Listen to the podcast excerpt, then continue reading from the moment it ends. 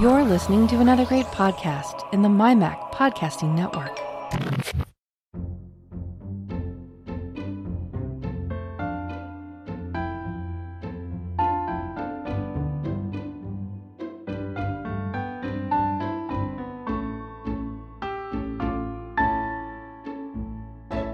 Hi, folks, and welcome to episode 56 of the Let's Talk Photography podcast. I'm your host, Bart Busschots, and this is the show for May 2018.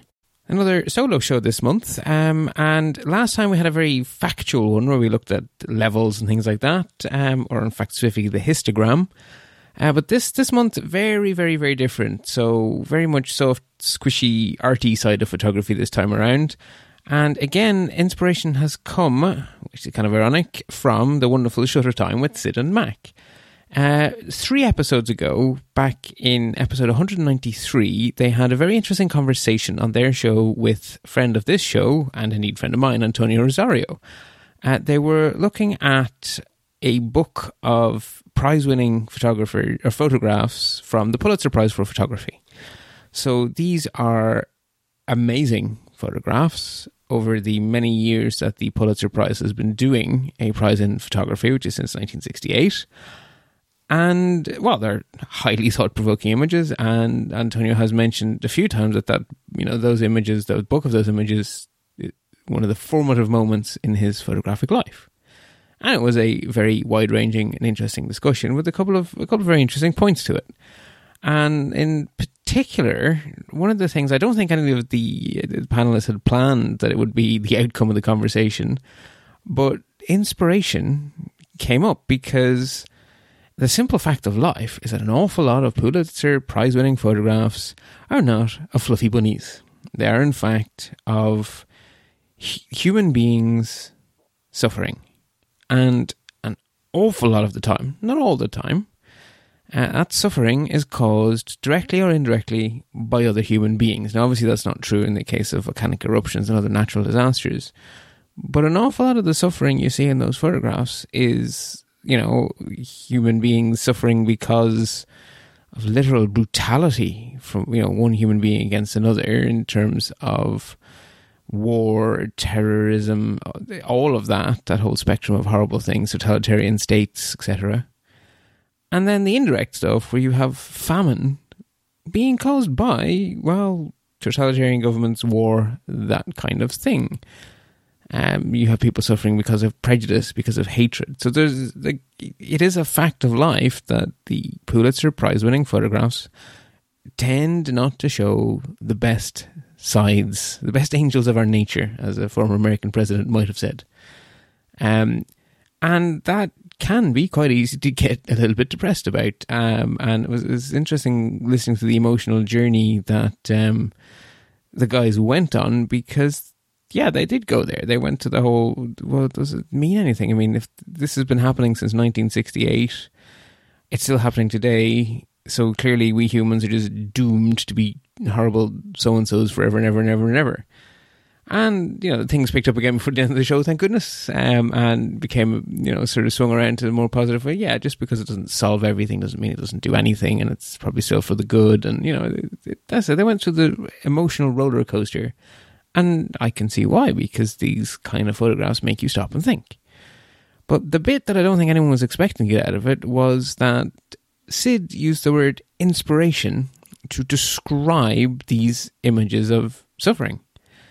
And that somehow was a bum note in the brains of the other two panelists. It just, like, you know, it didn't sit right. It didn't sit well. It somehow seemed off. And that got a very interesting discussion going about inspiration, which continued, in fact, in terms of listener feedback, and then continued an entire other episode dedicated to the topic, which is episode 195 of Shutter Time with Sid and Mac at shuttertimewithsidandmac.com. Uh, different sides of inspiration is the name of that episode. It's episode 195.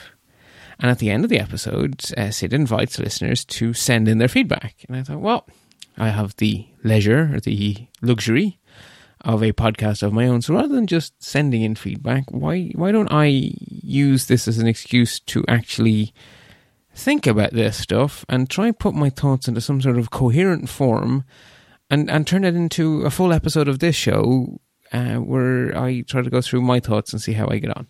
So this is this is really subjective stuff, right? This is my opinions, this is my thoughts. Um, so this is not at all our typical factual delve into these kind of things. The, you know, so this is me thinking, and I hope it gets you to think. I hope you go back and listen to the episodes of Shutter Time with Sid and Mac, and you know, send me feedback through let's talk.ie or send Sid and Mac feedback uh, through their website, Sid and Mac, uh, Mac.com. All one word, shuttertime with Sid and Mac.com. Um, because this is really quite the fascinating topic.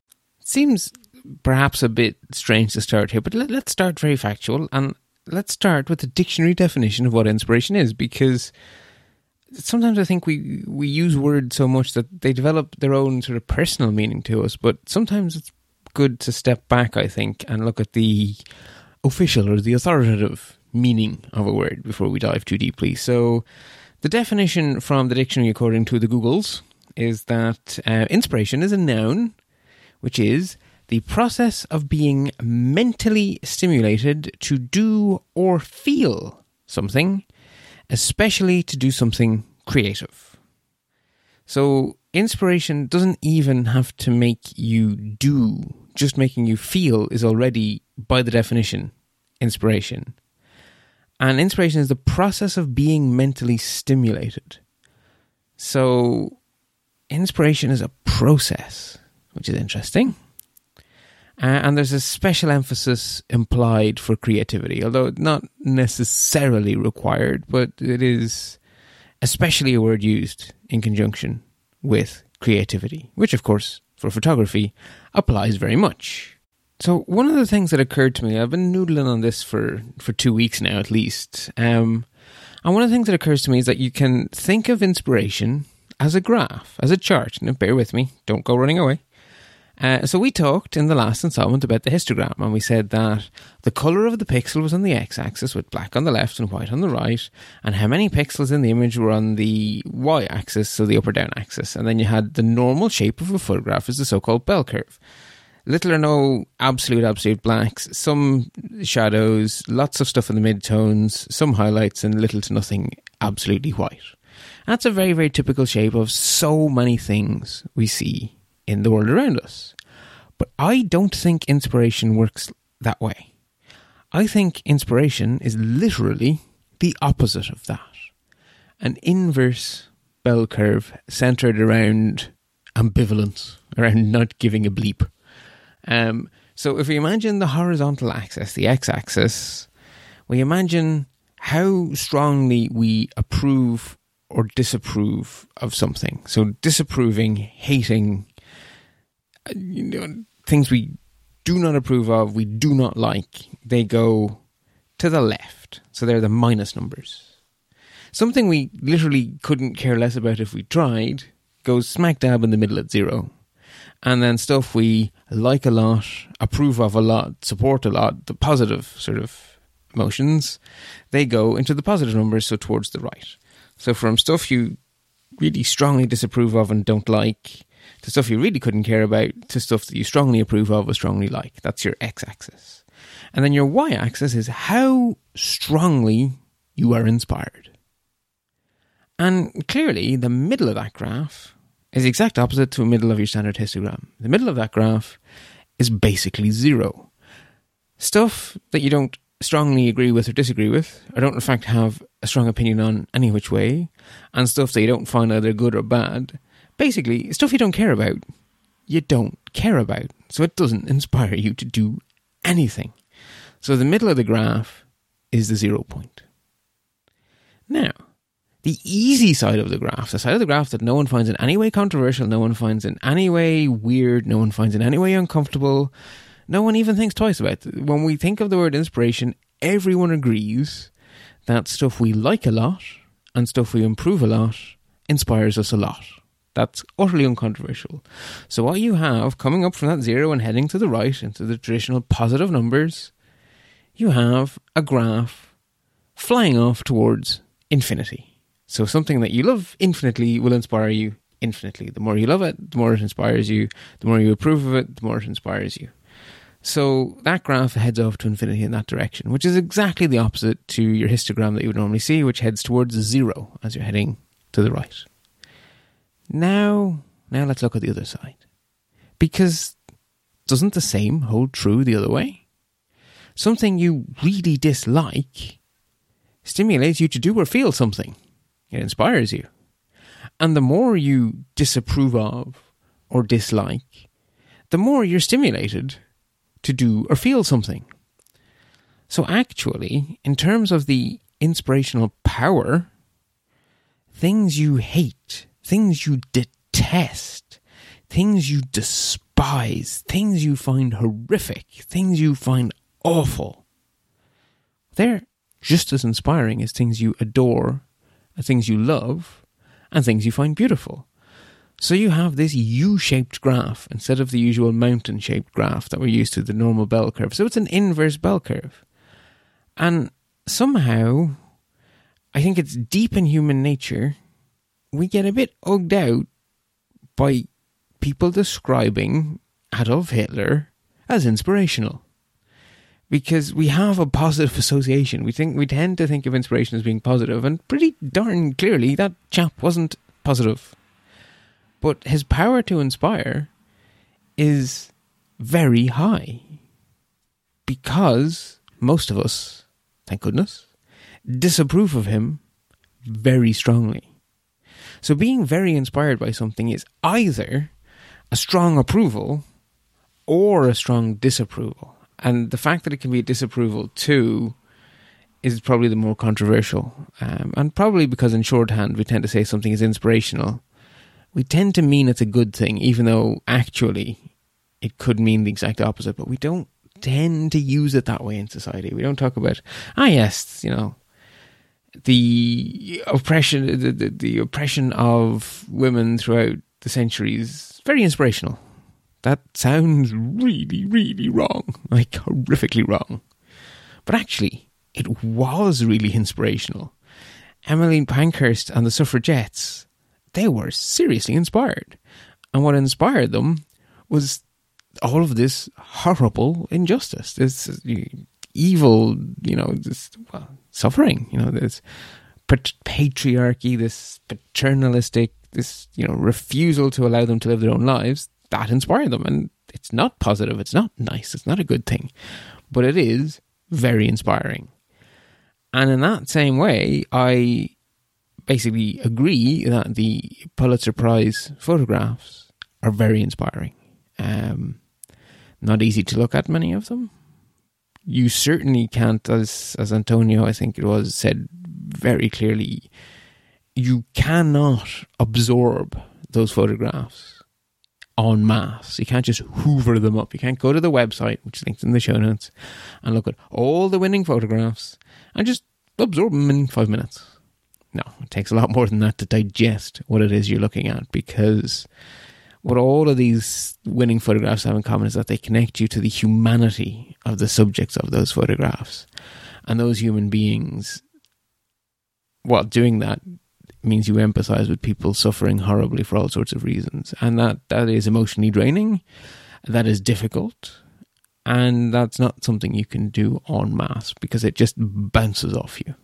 Um, so yeah, that that's so I basically I think that's how I think about inspiration. So it's basically an inverse bell curve where stuff that you disapprove of strongly or dislike strongly is as strong of an inspiration as stuff you like a lot and approve of a lot. Now, when you think about inspiration in, in that kind of a way, as uh, you know, what you end up with is a force which affects change. And one of the reasons I think the fact that horrible things inspire strongly makes the universe a better place is, is I would say it's one of the best forces in the universe is because it's a mechanism for turning the most ghastly of stuff into a force for good. So being inspired by horrible things is a mechanism of turning horrible things into a force for good, a force for making the world a better place, or at least a less bad place, which is arguably the same thing. So I, I think there is genuine beauty in the fact that horrible things inspire us strongly because that allows us to basically it's sort of a jujitsu move turn evil into a force for good. And that that's gonna make this universe a better place. And that well frankly if you'll excuse the horrible pun i find that quite inspiring now another inspiration related question that was posed um, by the shutter time guys was you know what inspires us? We're if you know if you listen to uh, podcasts about photography the chances are very high that photography in some way inspires you. Um, most of us i think take photographs but even if we don't all take photographs all of us enjoy photography in some way. We wouldn't be listening to this or speaking into microphones um, so why wh- what is it that compels me not compels what is it that inspires me to pick up my camera? What is it i like or approve of that makes me that, you know that, uh, that gives me the energy to take a camera point it at it press the shutter process the image share the image all of that kind of stuff? What is it that inspires me in photography? Now i while I completely understand and adore the fact that negative things can be very inspiring, the reality is that's not how my photography works. My inspiration, generally speaking, comes from the quote unquote positive side of my inverse bell curve. And the vast majority of the photography I've taken in the last few decades and shared with people has been ultimately, when I think about it, when I dig deep, when I scratch below the surface, it all comes down to the same thing. I love learning and I love sharing knowledge. So, why do I take pictures of trains? Because I'm fascinated by how railway systems work and I want to share. Why do I share pictures of the beautiful Irish landscape? Because it's something I really want to share with people. Why do I take pictures about local history? Because it's an excuse for me to go learn. Well, what is that little church? Where did it come from? What's it doing there? Why is it here? And then to share that same knowledge, interest, understanding. And the same is true of wildflowers and of butterflies and basically of the canal systems around here. It's I like learning stuff and I like sharing learning, and that is the driving force behind the vast majority of photographs that show up you know, eh, that I publish, share with the world. But not all. Majority, yes, but not all. Sometimes what compels me to take up my camera is the fact that I need to work through something, that I that I need to work my way through some emotions, and in those cases, it actually can be from the other side of the graph. Um, now, I still haven't shared these pictures with the world. I will do. I just haven't. Um, and it's a series of images I worked on for a year um, of historical cemeteries. So, old, old places where people are buried. And I shot them all in stark, contrasty monochrome. And I very much worked on the concept of these images not being standalone, of making collages. The intention was to make collages because actually the intention was to make a calendar out of these. And so there was a lot of focusing in on the detail and the big picture uh, with the intention that they would always be shown together. So I know an establishing shot and then some detailing of carvings on headstones and that kind of thing. But the the whole project is clearly because I needed to work my way through literally grief. Um, there, as the the universe seems to do, a bunch of deaths just got bunched together and arrived. Um, it's funny how these things, you know, the universe does that, and it it was a lot to deal with, and it was a lot to absorb, and a lot to think about. And one of the ways I did that was through photography. But that's to say, that's not, you know, 99% of what I shoot isn't like that, but it does happen. And like I say, I think probably the reason that the images have only been shared within the family is because that's kind of what they were about. And That's kind of what inspired them. And so they became a calendar which hung on the walls of my house and many of my family members' houses but they haven't yet made their way onto Flickr. Um, but um, they will. I just not quite at a place where I want to do that yet, but I will. I will. Anyway, so that that's that's kind of what drives me. But there is also when you start to think about what inspires people, it does inevitably there's a related question, which again also came up in the first conversation with Antonio over on Shutter Time, which is a very challenging question. Does it actually achieve anything? Does it actually matter at all? And it's very easy to accident not accidentally to understandably reasonably emotionally uh, fall, well, fall, I'll use the word fall into somewhat negative point of view. Well, okay, so the Pulitzer has been running these annual prizes since 1968. It's now 2018. In 1968, there were images of horrible suffering inflicted on man by man. And in 2018, there are images of human beings suffering because of horrible things done to them by other human beings. So clearly, nothing has changed, right? The world was a horrible place. It's still a horrible place, so the Pulitzer Prize achieved nothing. It's it's easy to to think that way. It's easy to I would almost say to fall into that very depressing thought because that is a pretty darn depressing thought. Um, but I don't think that's the right way to look at things. I don't think it's a zero sum game. I don't think it's an all or nothing game clearly, photography is never going to solve all of mankind's problems. But that's not what determines whether or not it has value or whether or not it achieves anything, right? The fact that it doesn't achieve everything doesn't tell you anything about whether or not it achieves anything. And the Pulitzer Prize in particular, you've a, you've literally a selection effect, right? It, it, it's a real thing, selection effects, and in the case of a prize, it's a very very literal truth. The Pulitzer in no the Pulitzer Prize winning photographs are in no way average or representative. They are selected.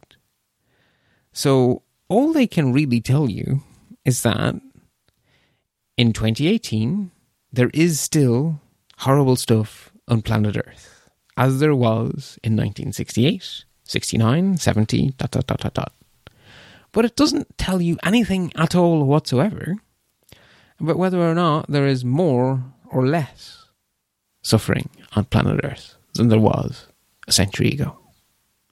So, you know, the Pulitzer Prize, the fact that those photographs keep showing horrible things, does not tell us anything about whether or not you know the arc of justice or the arc of history is bending towards justice, as um, uh, Martin Luther King would have put it, or in fact did. Um, so we should be careful not to get overly depressed. I think um, by the fact that the Pulitzer Prize continues to be needed. I, I sort of think of the world as being like you know a gigantic oil tanker it's not easy to change its course, which is both a good thing and a bad thing. Because on average, its course seems to be towards this place sucking a bit less. But it's slow and plodding. And while it occasionally gets a jolt by a major world event, on the whole, what's actually moving, you know, change forward is billions upon billions of little things. Billions upon billions of human beings having a moment, of human beings stopping to realize, stopping to think, stopping to ask more, or just stopping to feel. And photography is one of the ways that we can make those atoms of progress happen particularly photography of the quality that wins a Pulitzer Prize. That makes a lot of atoms move. That makes a lot of these little small movements towards change. If those, if a Pulitzer Prize winning photograph makes one human being stop, think, and reevaluate their prejudices then it was worthwhile. If just one person becomes a little bit less prejudiced, then it was worthwhile. But I would argue that those great photographs make a heck of a lot more than one person think, stop, feel. You know, it, it they have impact. They're, you know, we describe these kind of photographs as impactful, and I would argue they are impactful. And I would argue that they are moving this whole world in the right direction, slowly, ploddingly, one atom at a time, but that makes them extremely valuable in my eyes. And so that's how I manage in my mind anyway to think of these kind of photographs as a good thing, even though there's so much negativity wrapped up in them. On the whole, they are actually a force for good in the universe, and that that's well, that's a good thing in my book. Um, it is, in my opinion, literally inspirational. So basically, this entire podcast episode has really been me very, very slowly realizing that I completely agree with Sid. So um, there we go. Um, as I say, highly recommend you listen to the episodes of Shutter Time with Sid and Mac. They were really good discussions. Um, and they really got me thinking, and I'm hoping the same can be said of you. Uh, if you've enjoyed this show, you can find links to the episodes in question and the definition from the dictionary and the link to the Pulitzer Prize website and a very, very, very rough bulleted outline of what I was planning to say and what I think I did say as I recorded this show. Um, I don't believe in scripts, so this is live into the microphone based on a few bullet points. Anyway, those bullet points, the links, etc., are all going to be sitting in a blog post over at let's-talk.ie, which is the website for this podcast.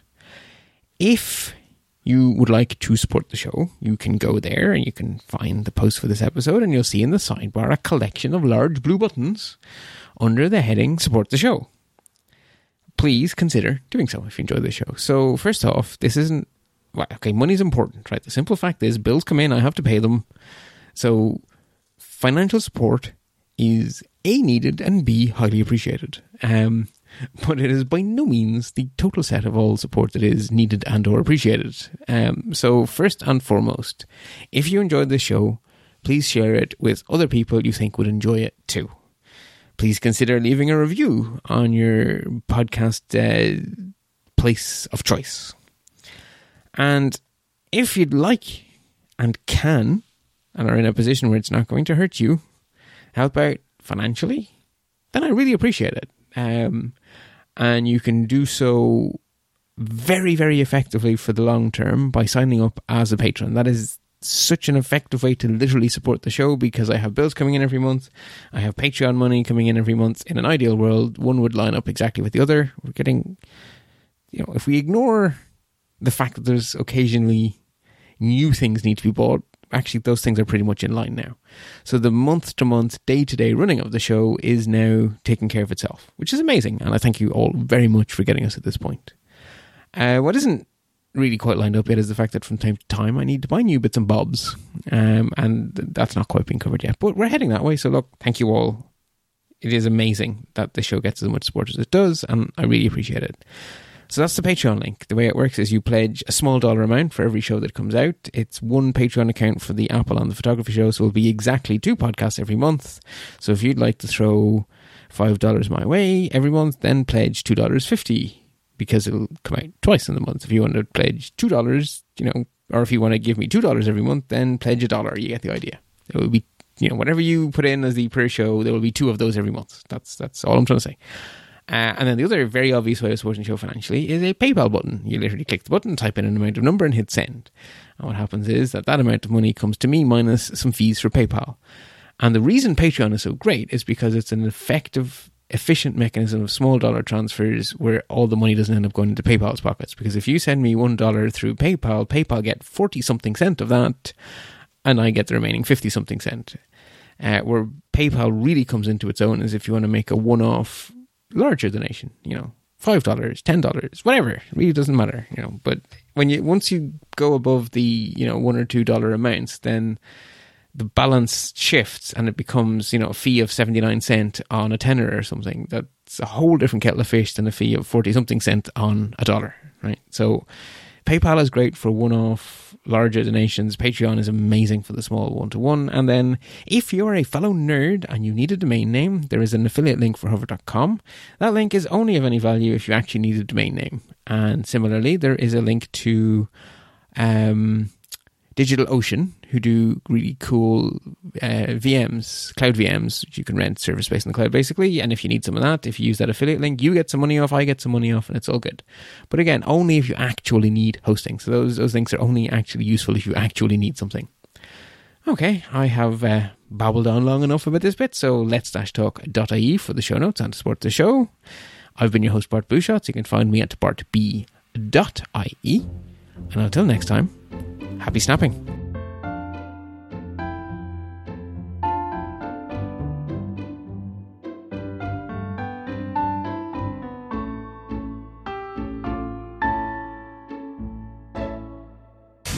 You're listening to another great podcast in the MyMac Podcasting Network.